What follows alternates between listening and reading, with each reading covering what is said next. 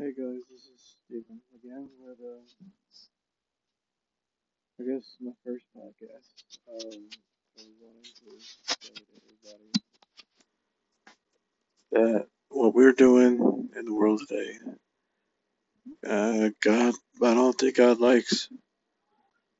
And there's peaceful protesting, and there's the protesting that's going vandalism and all that.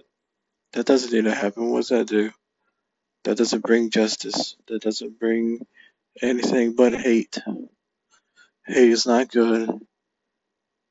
Hate it hurts people. People get hurt when there's hate. And I don't think God likes that. God doesn't want his people to be hurt. The most powerful weapon in the Bible is love. Love your neighbors. Love your enemies. Forgive. People make mistakes. It's not our place to judge. And um and there's light there's always gonna be light at the end of the tunnel.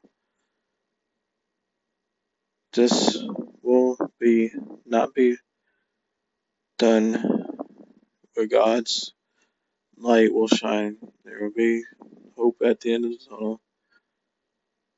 And all we gotta do is pray. Pray.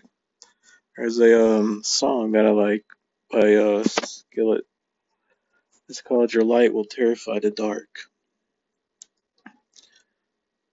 Which means translates into what I think it means is that God's light, obviously God's light, love, and His light will terrify any darkness and any shame that you have. All you have to do is believe in God.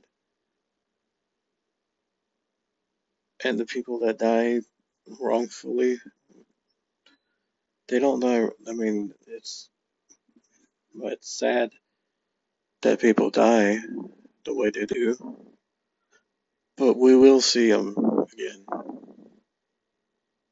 We'll see him again up in heaven. People, people are mer- I don't know what to say, but people are mere.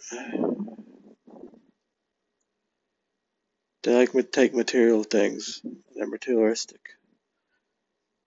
This is not our home, guys. This is just a place we stop at. It's a stop passerby. We stay in this place. This is not our place. This is not our home. Our home's with our Lord and Savior. We belong in heaven.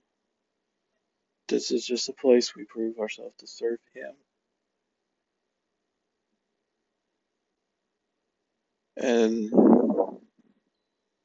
as long as we keep serving Him, spreading His love,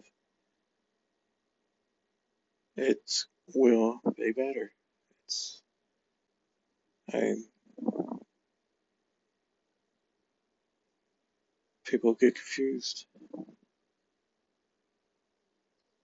Hate is not the way to go, guys. Don't spread hate. Spread love. Remember, Jesus died on the cross for our sins. We are worthy of God's love.